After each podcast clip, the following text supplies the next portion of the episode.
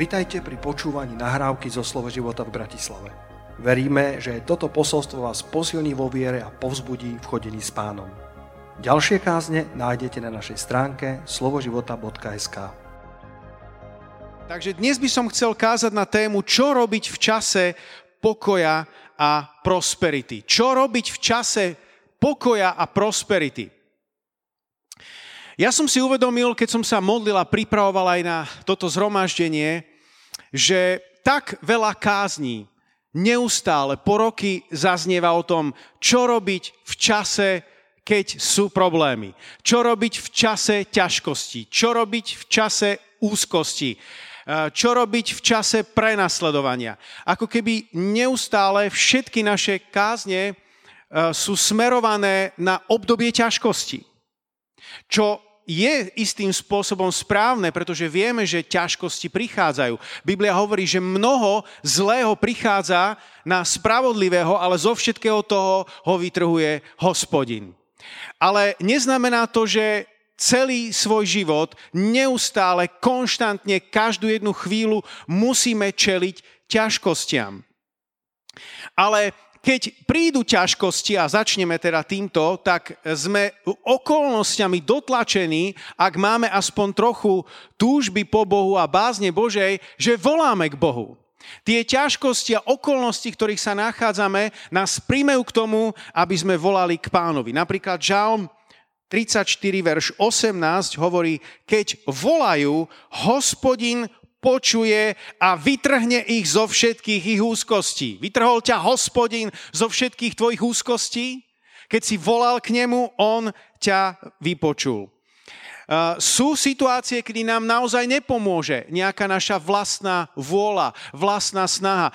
Bartimeus by sa mohol snažiť ako chcel, ale nedostal by svoje uzdravenie, nedostal by svoj zrak. Mohol by chodiť po lekároch, koľko by chcel. Mohol by sa snažiť, koľko chcel. Ak chcel svoj zázrak, musel zasiahnuť Ježiš svojou nadprirodzenou mocou a dať mu zrak. Takže čo robil Bartimeus? Ježišu, synu Dávidov, zmiluj sa nado mnou. Volal k Ježišovi a ten mu dal jeho zázrak.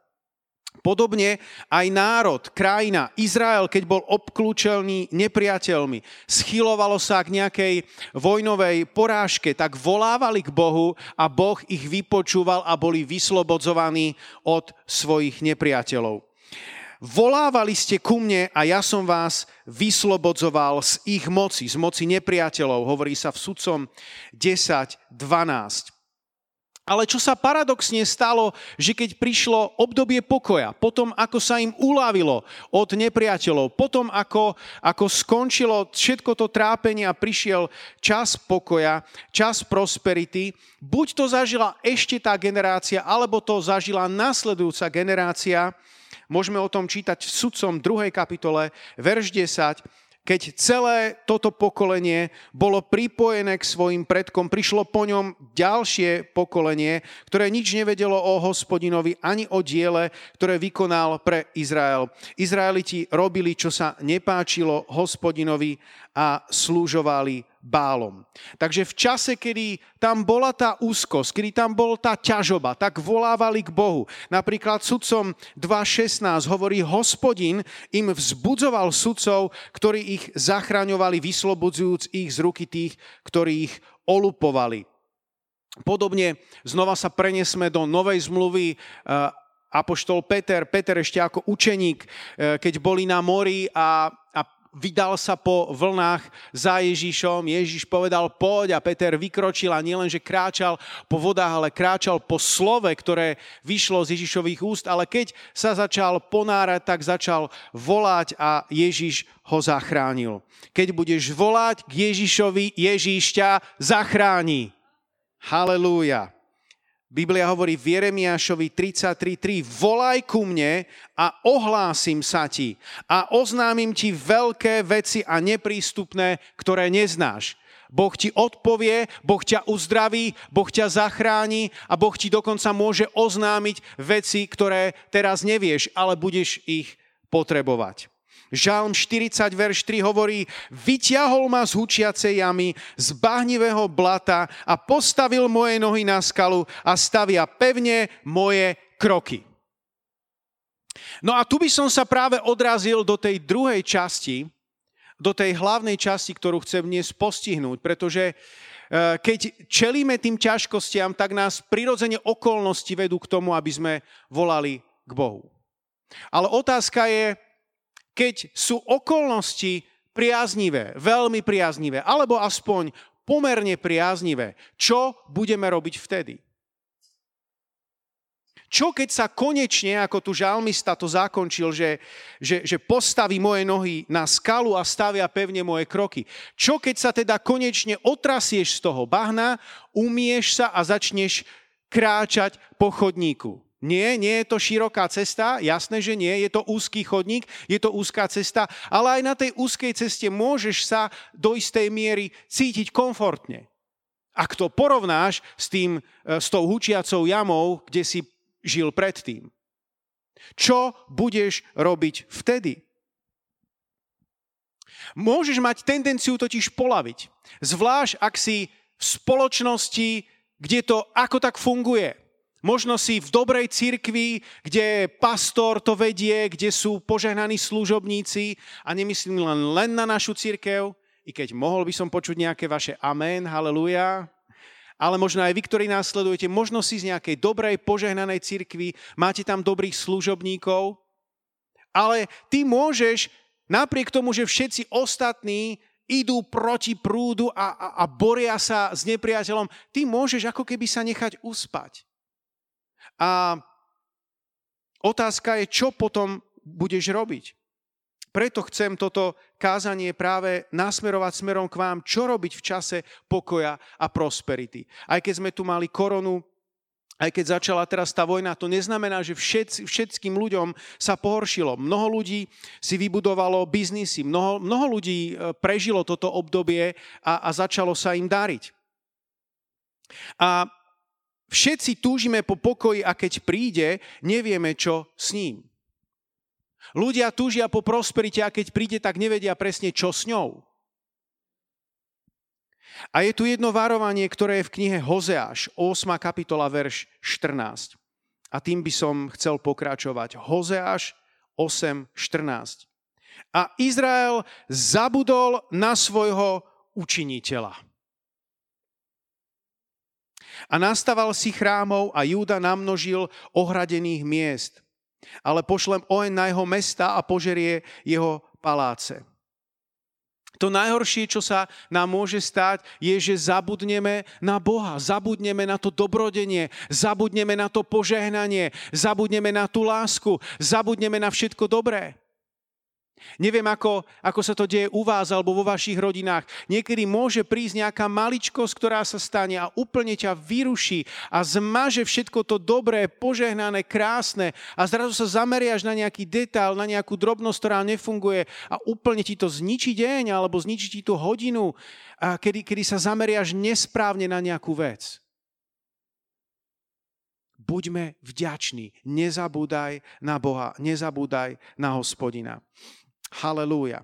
Takže podobne ako existujú nejaké cykly v prírode, cykly v ekonomike, existujú aj nejaké cykly v našich životoch, kedy sa môžu ťažšie obdobia striedať s relatívne ľahšími eh, obdobiami. To, v akom je to pomere, nie vždy je v našich rukách. Nie vždy sme toho, toho pánmi. To závisí aj možno aj o tom, v akej krajine žiješ, e, akú si dostal výchovu, aké je premenená tvoja mysel. Um, napríklad v pobiblických časoch keď e, boli tí rímsky cisári, tak e, tí, ktorí študujete históriu, tak viete, ako, v akých cykloch to prebiehalo. Až tak to ani nezáviselo o, o, od církvy, ale od tých cisárov. Jeden cisár dal istú voľnosť a mali istú voľnosť kresťania a potom povstal ďalší pánovník a ten proste tvrdo udrel a bolo obrovské prenasledovanie na kresťanov. Potom sa to zase zvolnilo a bolo chvíľku pokoja a potom znova ďalšie prenasledovanie, ďalšia vlna prenasledovania, kedy, kedy kresťania zomierali ako mučeníci v prvých storočiach. A až potom začiatkom 4. storočia, keď prišiel Konštantín, tak konečne kresťania prestali byť prenasledovaní. Konečne? Konečne prišla doba voľnosti, konečne prišla tá doba pokoja a zvládla ju církev? Viete, že to nezvládli najlepšie, ako sa dalo. Práve naopak, prišlo, prišlo veľa vlažnosti, povrchnosti, pretvárky a tá oficiálna církev e, zďaleka sa už nepodobala na tú rannú biblickú církev, ako tomu bolo, bolo na počiatku. Takže aj oni ako celok, ako, ako církev vôbec nezvládli práve ten prechod z toho obdobia ťažkosti, súženia a prenasledovania do obdobia, do, ob, do obdobia pokoja. Takže potrebujeme vyučovania tiež na túto tému. Halelúja. Ľudia sa stiažujú na zlú pamäť. Koľký z vás by ste chceli mať lepšiu pamäť? Ja by som chcel mať lepšiu pamäť. Je mi tak ľúto, že zabúdam niektoré verše, ktoré som vedel a musím si ich znova a znova pripomínať. Potrebujem takisto dobrú pamäť ako šachista. Je mi tak ľúto, že, že niekedy zabúdam. Ale, drahí bratia a sestry, priatelia, nie je to žiadna tragédia, keď zabúdaš. Je tu jedna jediná tragédia a to je, ak zabúdaš na to dobré, čo Boh pre teba urobil. Nie je tragédia, ak zabudneš telefónne číslo svojej manželky. Ešte stále je niekde uložené. Najväčšia tragédia je, ak zabudneš na to, čo Boh pre teba urobil. Poďme sa pozrieť aj na niektoré biblické príbehy. Ja ich trochu prerozprávam, aby sme nečítali toľko veršov, aby sme to stihli. Ale uvedomil som si, že to, o čom hovorím dnes, sa nachádza dosť veľa v rôznych biblických príbehoch. Napokon aj ten prvotný hriech, keď Adam s Evou zhrešili, to nebolo obdobie chaosu, to nebolo obdobie ťažkosti a prenasledovania. Adam s Evou práve žili v čase pokoja a prosperity. Oni mali všetko. Oni mali všetko, čo potrebovali. Boh sa o nich staral, Boh ich zaopatril, boli tam tisíce tých stromov, z ktorých mohli jesť ovocie, mali absolútne všetko, čo potrebovali. A predsa aj prišiel ten zlý a začal ich pokúšať. Je tu strom poznania dobrého a zlého. A je tu ešte niečo, ale Boh povedal, že ale je tu ešte niečo iné. Ten zlý prichádza, aby nás pokúšal práve v časoch pokoja a prosperity. A je to, je to zvláštne, je to až neuveriteľné, pretože práve vtedy by sme si mali najviac užívať pánovu dobrotu. Práve vtedy by si mohol najviac vykonať pre pána. Práve vtedy by si mohol byť najviac plodný pre svoj život. A to je zámer pre, môj, pre tohto môjho kázania a vyučovania, aby si toto obdobie alebo tú, túto periódu svojho života, ak sa v nej kedykoľvek nachádzaš, aby si ju využil pre pána. Aby si bol plný vďačnosti Bohu. Aby si nezabúdal na pána. Aby si konal pánové dielo. Halelúja. Takže práve vtedy Adam s Evou podľahli, podľahli hriechu. Aj dnes, mimochodom, máme okolo nás, alegoricky povedané, tieto stromy. Nie všetko môžeš v živote. Ak si slobodný a si kresťan, tak nemôžeš len tak mať intimný vzťah s kýmkoľvek. Ak si v manželstve, tak nemôžeš mať intimný styk mimo manželstva. Aj dneska sú tieto stromy okolo nás. A my potrebujeme tieto stromy obchádzať. Amen. Halelúja. A možno si povieš, ale ja som slobodný, ja si môžem robiť, čo chcem.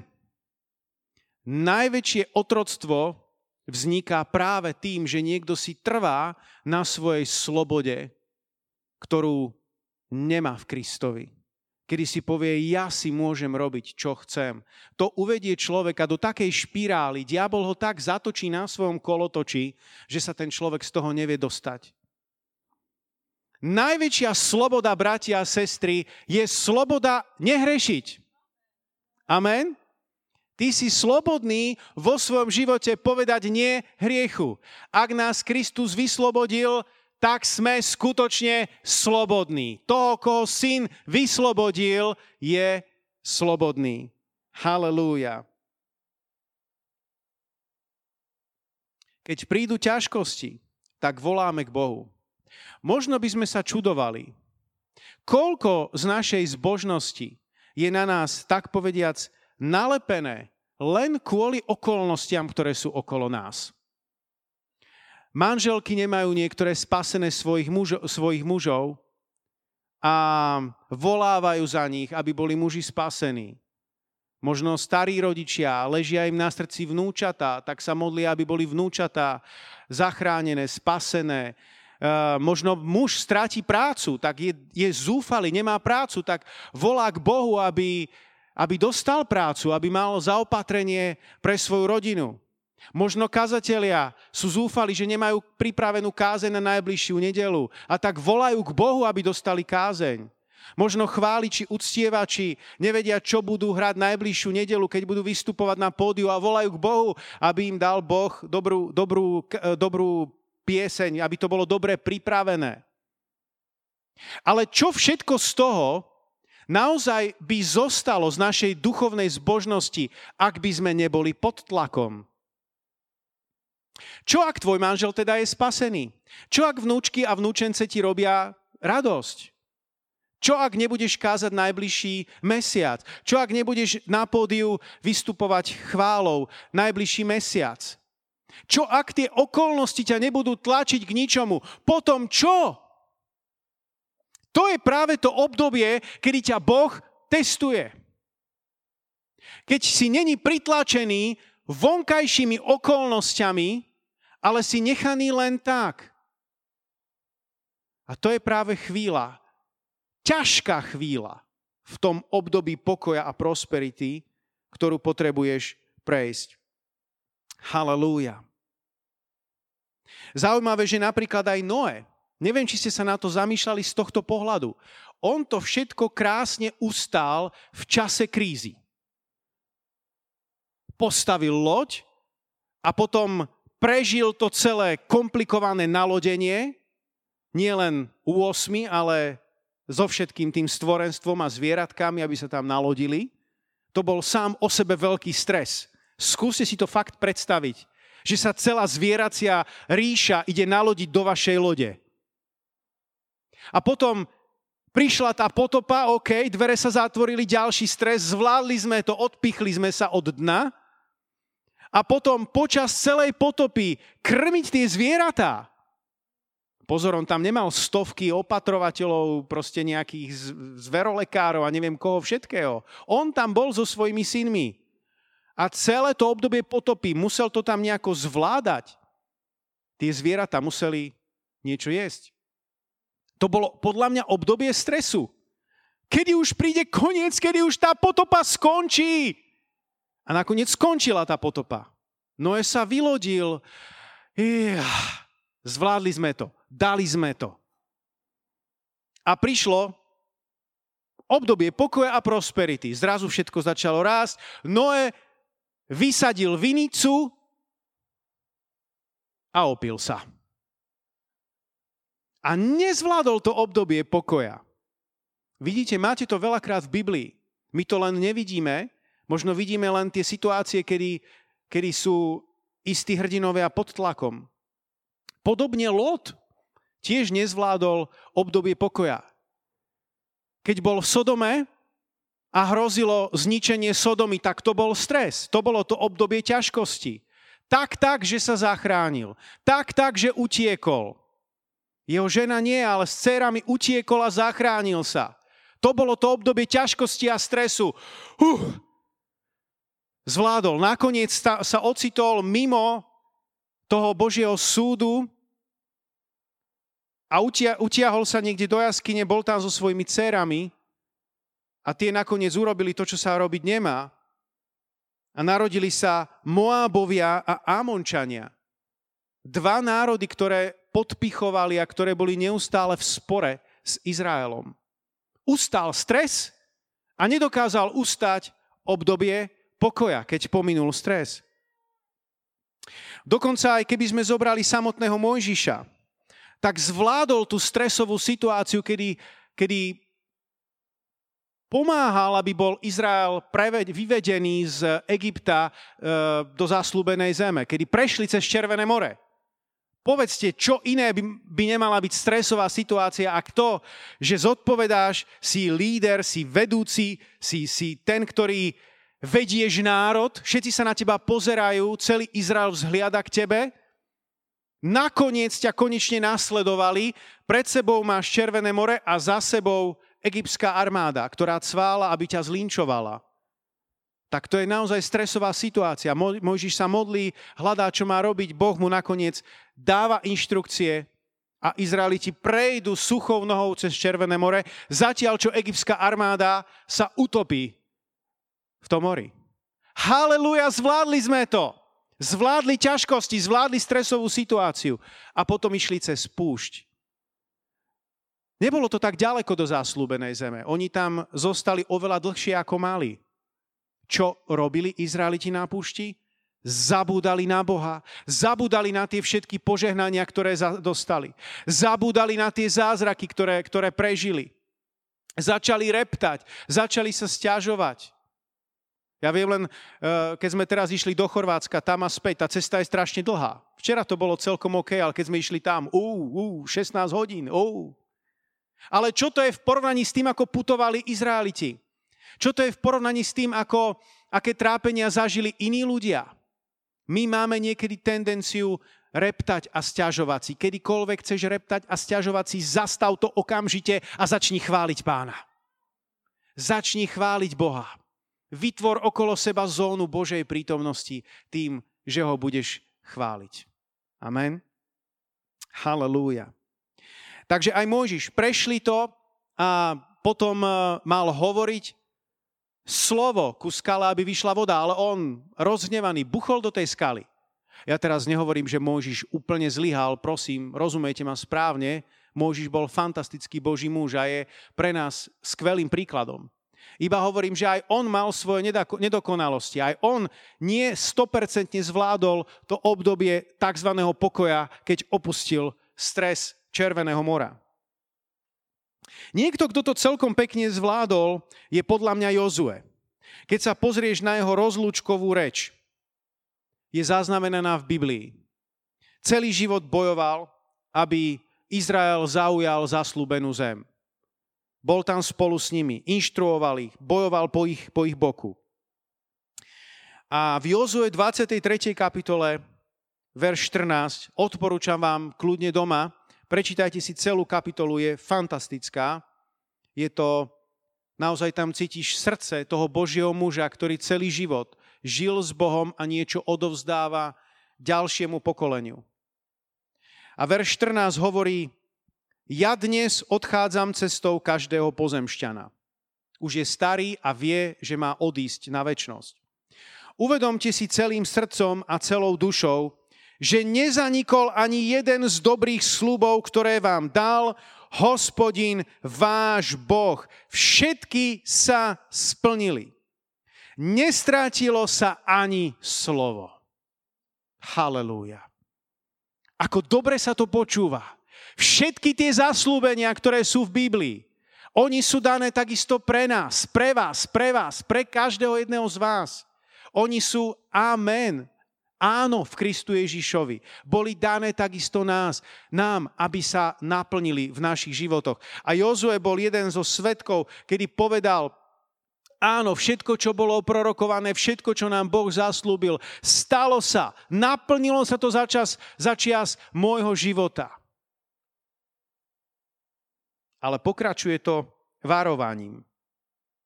A toto ma zaujalo, keď som to čítal. Jozue 23.11.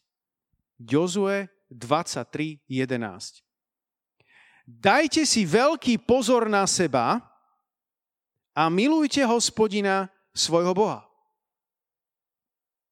Tak oni tam bojujú so svojimi nepriateľmi.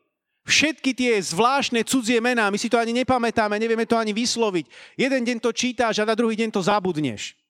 Strašné národy, ukrutné boje. Bojujú s nimi celý život. A zrazu Jozue má k ním záverečnú reč a hovorí, dajte si pozor na seba. Ja by som čakal, že na tie národy, alebo na diabla a on hovorí, dajte si pozor na seba. Lebo prichádza práve ten čas pokoja, práve ten čas prosperity a vy si musíte dať pozor na seba. Zaujímavé však. Prečo? Lebo diabol je rafinovaný. A práve v tom čase pokoja, prosperity, pohodičky ťa pokúša cez tvoje vlastné žiadosti. Nie až tak cez okolnosti, ale cez tvoje vlastné žiadosti. A preto si potrebuješ dať pozor na seba. A zároveň dáva návod. Dajte si veľký pozor na seba a milujte hospodina svojho Boha. Milujte hospodina svojho Boha. A to je môj prvý bod, ako prejsť to obdobie pokoja a prosperity. Aby si miloval Boha z celého srdca, aby si hľadal Boha z celého srdca. Mimochodom, keď som toto čítal, Jozue 23.11, dajte si veľký pozor na seba, okamžite uh, sa mi uh, preblesklo myslov, že je to veľmi podobné tomu, čo Pavol píše Timoteovi. V 1. Timoteovi 4.16 hovorí, maj pozor na seba i na učenie, zotrvávaj v tom. Lebo keď to budeš robiť, zachrániš aj seba, aj tých, ktorí ťa počúvajú. Isté veci, ktoré robíš v živote, pomáhajú druhým ľuďom, žehnajú druhým ľuďom, zachraňujú druhých ľudí, ale pomáhajú aj tebe. Sú istou prevenciou pre teba, aby si neklesol, aby si nepadol. A preto Pavol mu hovorí, maj pozor na seba. Halelúja. Takže ten prvý bod, ako prejsť toto obdobie pokoja, prosperity, je hľadaj Boha, pretože Boha miluješ. Halelúja. Skutočná láska nie je milujem ťa, lebo ťa potrebujem. Skutočná láska je potrebujem ťa, lebo ťa milujem. Amen? Nie milujem ťa, lebo ťa potrebujem, ale potrebujem ťa, lebo ťa milujem. Halelúja. Takže hľadaj Boha, pretože Boha, Boha miluješ. A to sa prejavuje mnohorakým spôsobom. Mnohorakým spôsobom. Niekedy len tak, idem si otvoriť Bibliu a začnem čítať a Duch Svetý mi hovorí, čítaš, lebo sa ideš pripravovať na kázeň, alebo čítaš, lebo ma miluješ. Možno vy niektorí nie ste kázatelia, tak nemusíte zažívať túto dilemu, ale my, ktorí vyučujeme slovo, zažívame túto dilemu, pretože máme rôzne stretnutia, mítingy a nedelnú školu a kážeme dospelým, kážeme v iných mestách a potom sme pod istým tlakom, aby sme prišli s Božím slovom. A Duch Svetý má práve kvôli tomuto. Niekedy urguje. Čítaj. Preto, aby si ma miloval. Nie preto, aby si našiel a vymyslel dobrú kázeň. Halelúja. Ako nás Boh miluje? Keď hovoríme o tom, že my máme milovať Boha, tak ako nás Boh miluje? Za zásluhy? Za to, že si bol veľmi dobrý? Za to, že si sekal dobrotu posledný týždeň? Nie. Boh nás miluje bezpodmienečnou láskou. Halelúja. Jeremiáš 31.3 hovorí, milujem ťa väčšnou láskou a preto ti ustavične činí milosť. Halelúja. Jeho láska je väčšiná, on nás miluje touto väčšinou láskou a preto nám ustavične činí milosť. Nie preto, že si dobrý. Nie preto, z akého iného dôvodu to nie je. Je to len z toho dôvodu, že Boh je láska, Boh ťa jednoducho sa rozhodol, že ťa bude milovať. Halelúja. A my Všetko, čo potrebujeme, potrebujeme opetovať túto lásku, uvedomiť si túto úchvatnú lásku, ktorú má Boh k nám a opetovať ju. Haleluja. Ak je Boh takýto dobrý, Bože, ak ma takto naozaj veľmi miluješ, ja ťa tiež chcem milovať. Ja ťa tiež chcem následovať. Amen. V podstate potrebuješ urobiť to isté ako ľudia, čo robia v lete, keď sa opalujú. Nájdu si slnko. Ja si obyčajne hľadám tieň. Moja manželka si hľadá slnko. Nájde si slnko. Čo najviac slnka na mňa. nech som krásne opálená. Tento postoj je dobrý, aby si mal v kresťanstve, pretože Ježíš je to najväčšie slnko, aké existuje. Amen. Keď sa Pavol stretol s Ježišom, tak to prirovnal k slnku. Skutky 26, 13 hovorí, král môj, cestou som na práve poludnie videl svetlo z neba jasnejšie ako slnko a to svetlo ožiarilo mňa i všetkých mojich spolucestujúcich. Ale nie len raz sa stretnúť s Ježišom ako so svetlom, nie len raz nechať sa ním prežiariť, ale nastavovať sa na ňo ako na slnko. Nech nás neustále prepaluje jeho láska. Nech zakúšame jeho dobrotu. Halelúja. Jeremiáš 29.13 hovorí, budete ma hľadať a nájdete ma, lebo ma budete hľadať celým svojim srdcom. Z tejto prameniacej lásky, keď si uvedomíš, aký je dobrý Boh, ako ťa Boh veľmi miluje, tak skrsne v tebe túžba, chcem ťa hľadať, páne. Boh nemá byť na vedľajšej kolaji. Tí, ktorí ste z Bratislavy a prechádzate cez Nobelovú, tak viete, že sú tam také dve kolaje. Jedna je taká, na ktorej, o nie, zase vlak. A potom je tam tá druhá kolajka, ktorá je tzv. vedľajšia. Tam som skoro nikdy v živote nevidel vlak. Ale na tej druhej si hovorím vždycky, práve teraz musí ísť ten vlak, keď ja ponáhlam. To je tá hlavná. A potom je tam tá vedľajšia. Zapamätaj si, Boh nechce byť na vedľajšej kolaji v tvojom živote. On chce byť na hlavnej kolaji v tvojom živote. Čo to znamená? Že vlak má prednosť. Môžeš ponáhľať ako chceš, ale keď sú spustené rampy a ide vlak, musíš stáť.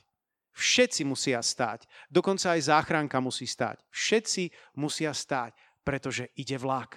Ak je Boh na hlavnej kolaji, tak je ten najdôležitejší v živote. A všetko ostatné musí počkať, všetko ostatné sa tomu musí podriadiť. A tak to má byť, bratia a sestry. Nie na vedľajšej kolaji. Boh má byť na hlavnej kolaji. Halelúja.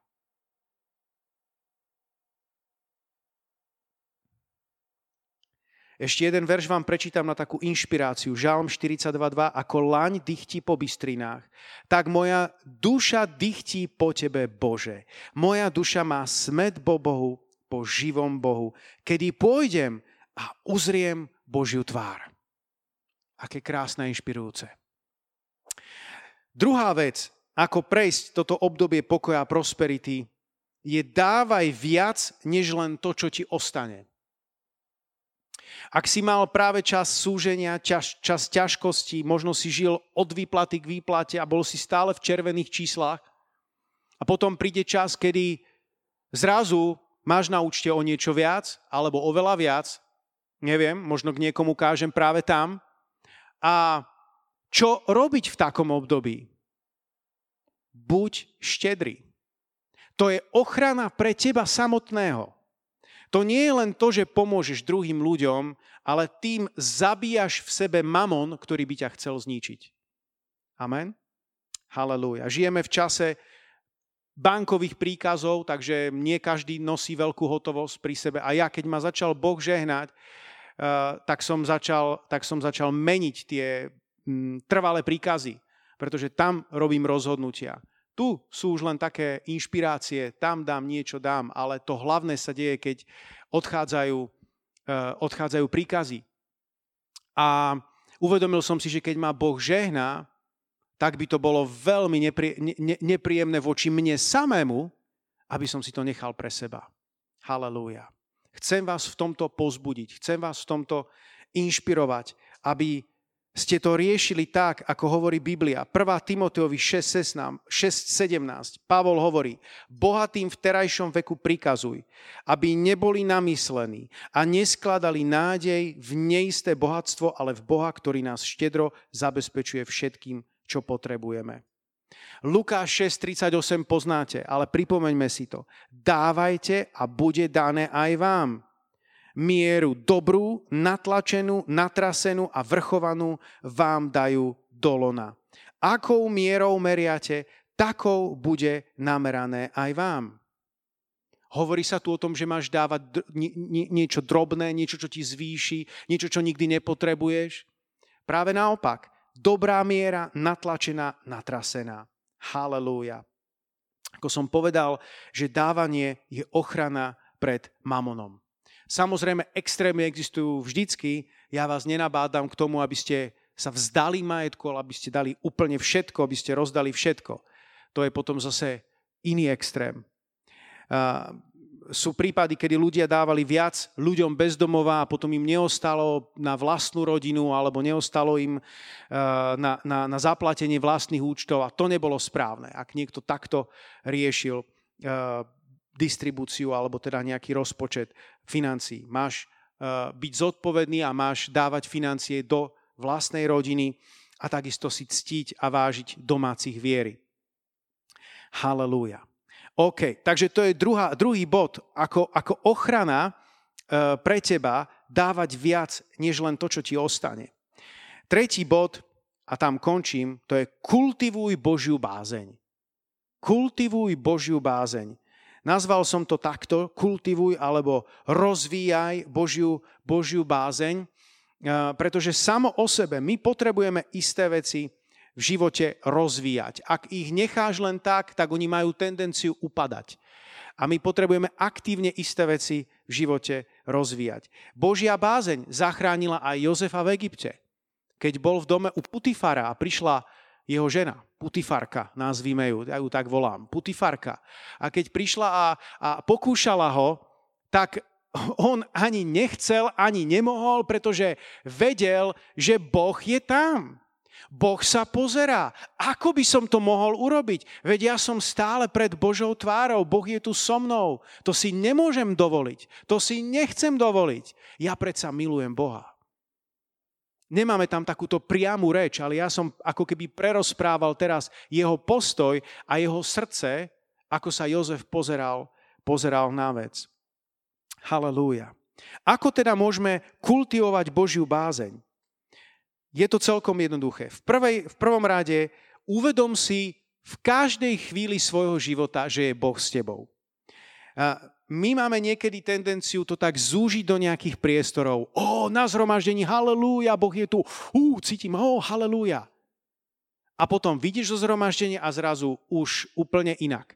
Nie, snaž sa, aby to bolo ako keby Jedna vlna. Boh je tu. Boh je tu s nami na zhromaždení. Vidíme zo zhromaždenia. Boh je tam s nami. Sadneš do auta. Halelúja. Všetko môžeš robiť, len ruky nedvíhaj. Halelúja. Keď volant, držíš v rukách volant. Môžeš žiť s pánom v každej chvíli svojho života. Upratuješ, môžeš si pospevovať pri upratovaní. Šoféruješ, ak si v práci a je ti to možné, môžeš si uvedomovať Božiu prítomnosť všade, kde si. Halelúja. Niekedy sa nemôžeš pritom natoľko sústrediť, aby si teraz vnímal, alebo si si čítal v práci, teraz nehovorím o tom, ale iba to vedomie. Bože, vďaka ti, že si tu. Vďaka ti, že si so mnou. Dokonca aj na pláži. Boh môže byť s tebou. Amen. Môžeš si uvedomovať jeho dobrotu, jeho, jeho, jeho láskavosť, jeho, aký je dobrý k tebe. Môžeš bicyklovať na slávu Božiu. Rob všetko spolu s pánom. Halelúja. Takto kultivuješ Božiu bázeň vo svojom, vo svojom živote. Druhá vec, ako kultivuješ Božiu bázeň, že si neustále pripomínaš to, čo Pán Boh urobil v minulosti. To nie je zlé. To nie je, že žiješ zo starých svedectiev. Potrebujeme nové, čerstvé svedectvá, ale pripomínať si, obalovať to znova a znova do slov má svoj zmysel. Má to zmysel pre druhých, ktorí ťa počúvajú a má to zmysel pre teba, pre teba samotného. Dokonca aj Jozue, ktorého som už spomínal, našiel som to aj v jeho, eh, v jeho príhovore, v Jozue 24, verš 13 a 14 hovorí následovné. A dal som vám zem, na ktorej ste nepracovali a mestá, ktoré ste nestavali a bývate v nich. Z viníc a z olivníc, ktorých ste nesadili, jete. Čiže najskôr pripomína Božiemu ľudu, vy ste síce bojovali, ale bol to Boh, ktorý vám dal toto územie. Bol to Boh, ktorý spôsobil, že ste dostali túto zem a že tu máte krásne vinice, že tu máte krásne olivnice. A pokračuje, počúvajte teraz, preto teraz sa bojte hospodina a slúžte mu v úprimnosti a v pravde. Hneď za tým, ako, ako hovorí, čo všetko sa stalo a môžeme byť za to vďační, hneď hovorí, majte bázeň pred hospodinom. Vo verši 26 eh, je napísané, že zapísal všetko, čo bolo povedané a postavil tam taký veľký kameň na isté sveté miesto, aby to bolo na pripomienku všetkého, čo Boh povedal. Halelúja. A oni mu totiž slúbili, že budú nasledovať hospodina. A na také utvrdenie tejto zmluvy, že budú verní Bohu, že budú nasledovať, nasledovať pána, tak tam postavil takýto veľký, veľký kameň. A potom odišiel k pánovi. 110 ročný. Krásny záver života. Dal slávnostnú reč, rozlúčil sa so všetkými a išiel hore. Halelúja. Sláva ti, páne. Posledná, tretia vec. Božiu bázeň kultivuješ v spoločnosti iných zbožných ľudí. To je takisto pravda. E, Žalm 1 je pre nás veľmi známy, ale častokrát ideme hneď do verša 2, kde hovoríme o tom, že máme mať záľubu v zákone hospodina a o jeho zákone rozmýšľať dňom i nocou. Ale Žalm 1.1 začína takto, že blahoslavený ten, kto nechodí podľa rady bezbožných nestojí na ceste hriešnikov a nesedáva v kruhu posmešníkov. Trikrát je tam, je tam ako keby zápor. Pozor na zlé rady od bezbožných ľudí, pozor na ich cesty, nechodievaj s nimi a nevysedávaj s nimi. Tri varovania, aby si sa nespolčoval s ľuďmi, ktorí, eh, ktorí majú zlého ducha. A teraz pozor, my sa nestránime ľudí. To neznamená, že máme teraz žiť len eh, a vytvoriť nejaké farizejské kluby. My máme byť svetlom tomuto svetu. Máš ľuďom kázať. Máš byť s ľuďmi. Ale pozor, odtiaľ potiaľ. Ak sa to preklopí do stavu, kedy ty nasávaš všetko, čo títo ľudia hovoria, tak to môže mať práve zlý vplyv na tvoj život. Amen. Naopak, môžeš si vyvoliť Eh, zbožných ľudí vo svojom okolí a jeden krásny verš ako záslúbenie je príslovie 27.17, kde sa hovorí, železo sa ostrí železom a človek ostrí tvár svojho blížneho. Ak sa obklopíš s božnými ľuďmi, tak sa môžeš nimi inšpirovať, môžeš uh, dostať nejaké múdre rady, bez toho, že by si bol na nich nejako nezdravo závislý. My nechceme nejaké nezdravé vzťahy, kedy sa na niekoho nalepíš, zavesíš alebo očakávaš, modli sa a daj mi slovo pre mňa, lebo ja neviem, čo mám robiť v živote. A čo takto, keby sa ty sám pomodlil? Neprenes zodpovednosť za svoj život na niekoho druhého. Ty máš svoj život, ty máš svoju zodpovednosť. A vo vážnych rozhodnutiach a križovatkách života nemôžeš chcieť od niekoho druhého, aby ti dal slovo namiesto teba. To slovo môže prísť, ale len ako nejaké niečo navyše, ako nejaké potvrdenie niečoho. Ale nie, že tebe sa to nechce hľadať Boha a verí, že o, tento chodí s Bohom. Mm, nech mi dá slovo. To by bolo veľmi nezdravé. Ty sám potrebuješ hľadať Boha, ty sám potrebuješ nájsť smer pre svoj život a potom môžeš získať nejaké utvrdenie, prípadne nejakú korekciu toho, či to bolo správne, alebo to správne správne nie je. A to ti pomôže spoločnosť dobrých, zbožných mužov a žien. Halelúja. Poďme sa postaviť spoločne. Halelúja. Tak verím, že ste z toho dneska niečo dostali. A poďme sa modliť práve teraz. Drahý Pán Ježišu, tak ti zdávam chválu a ďakujem ti, Pane, aj za toto slovo, Páne. Modlím sa, aby toto slovo v nás donieslo úžitok, aby v nás donieslo a vzbudilo všetko, čo je potrebné k tomu, aby sme vedeli preklun, preklenúť akékoľvek obdobie nášho života. Modlím sa, aby sme vedeli prekonať obdobie skúšok, obdobie ťažkosti, obdobie strádania, obdobie prenasledovania. A rovnako tak sa modlím, Pane, aby my ako jednotlivci a zároveň ako církev sme vedeli prejsť cez obdobie pokoja, prosperity, skúšok iného druhu, iného formátu. Pane, modlím sa, aby sme vedeli byť bdelí, aby sme vedeli dávať sami pozor na seba, aby sme ťa milovali, Pane, celým srdcom a hľadali ťa, aj keď nás k tomu netlačia žiadne iné okolnosti. Nech sa v tomto dokáže testovať naša viera a náš charakter. Halelúja. Pane, modlím sa aj za, za nový level Božej bázne v našich životoch. Aby sme vedeli, že si uprostred nás. Či to cítime alebo necítime. Či to vidíme alebo nevidíme. Ty si s nami. Halelúja. Pane, nech rastie level, úroveň Božej bázne v našich životoch. Halelúja. Modlím sa, Pane, aby sme boli štedri, aby sme si nenechávali finančné požehnanie pre seba, ale distribuovali ho ďalej. Daj každému z nás, Pane, milosť. Tam, kde sa nachádzame, aby sme vedeli byť tečúcou riekou aj v tejto oblasti. Príjmať požehnanie a dávať požehnanie. Halelúja. O to ťa prosím v mene Ježíš. V mene Ježíš. Halelúja. Halelúja. Amen. Poprosím ešte chváličov, keby mohli prísť dopredu. Halelúja. Ak je tu niekto na tomto mieste a zatiaľ Ježíš Kristus nie je pán tvojho života. Možno si prišiel na toto stretnutie a povieš si, je to zvláštne, toľká radosť, taká spontánnosť, veselosť. A povieš si, wow, to je zvláštne, ja by som to chcel tiež ale nemáš ešte Ježiša Krista ako pána a spasiteľa v tvojom živote. Môžeš tak urobiť. Nepotrebuješ k tomu žiadnu ceremóniu. Stačí tvoje rozhodnutie. Áno, Ježíšu, chcem ťa. Poďme všetci skloniť svoje hlavy, prosím. Buďme všetci sami pred pánom. Ak si urobil toto rozhodnutie pre Ježíša Krista, tak sláva pánovi. Ďaká Bohu. Boh ťa do toho nechce, nechce dotlačiť. Je to na tebe. On ti dáva slobodnú vôľu.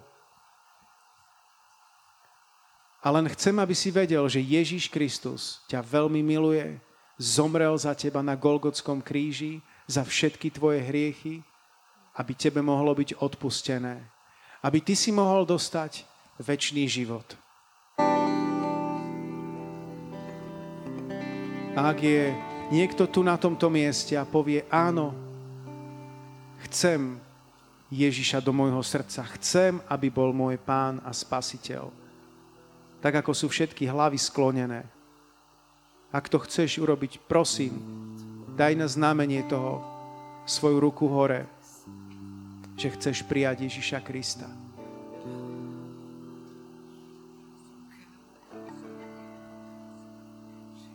Možno sa to týka aj niekoho, kto nás počúva práve teraz naživo. Možno nie je všetko vysporiadané v tvojom živote. A Ježiš Kristus sa ťa dotýka. On ti hovorí, že má pre teba lepší život, lepšiu budúcnosť. Nemusíš sa toľko trápiť. Nemusíš zostávať v hriechu. Ježiš Kristus má pre teba niečo lepšie. Večný život, spravodlivosť, radosť a pokoj v duchu svetom.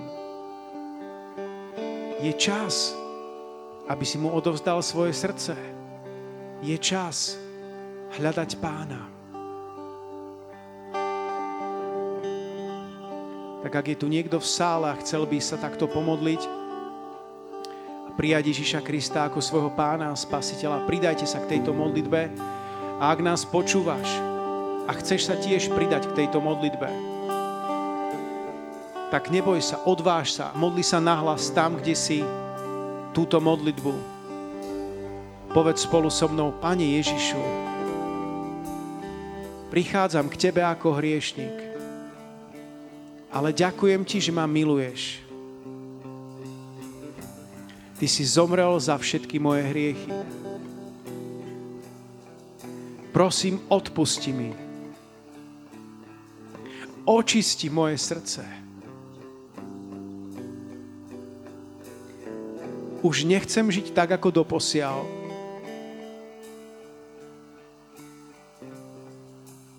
Chcem ťa nasledovať. Buď môj pán, buď môj spasiteľ, buď môj záchranca. Vstúp do môjho života a veď moje kroky. O to ťa prosím, mene Ježíš.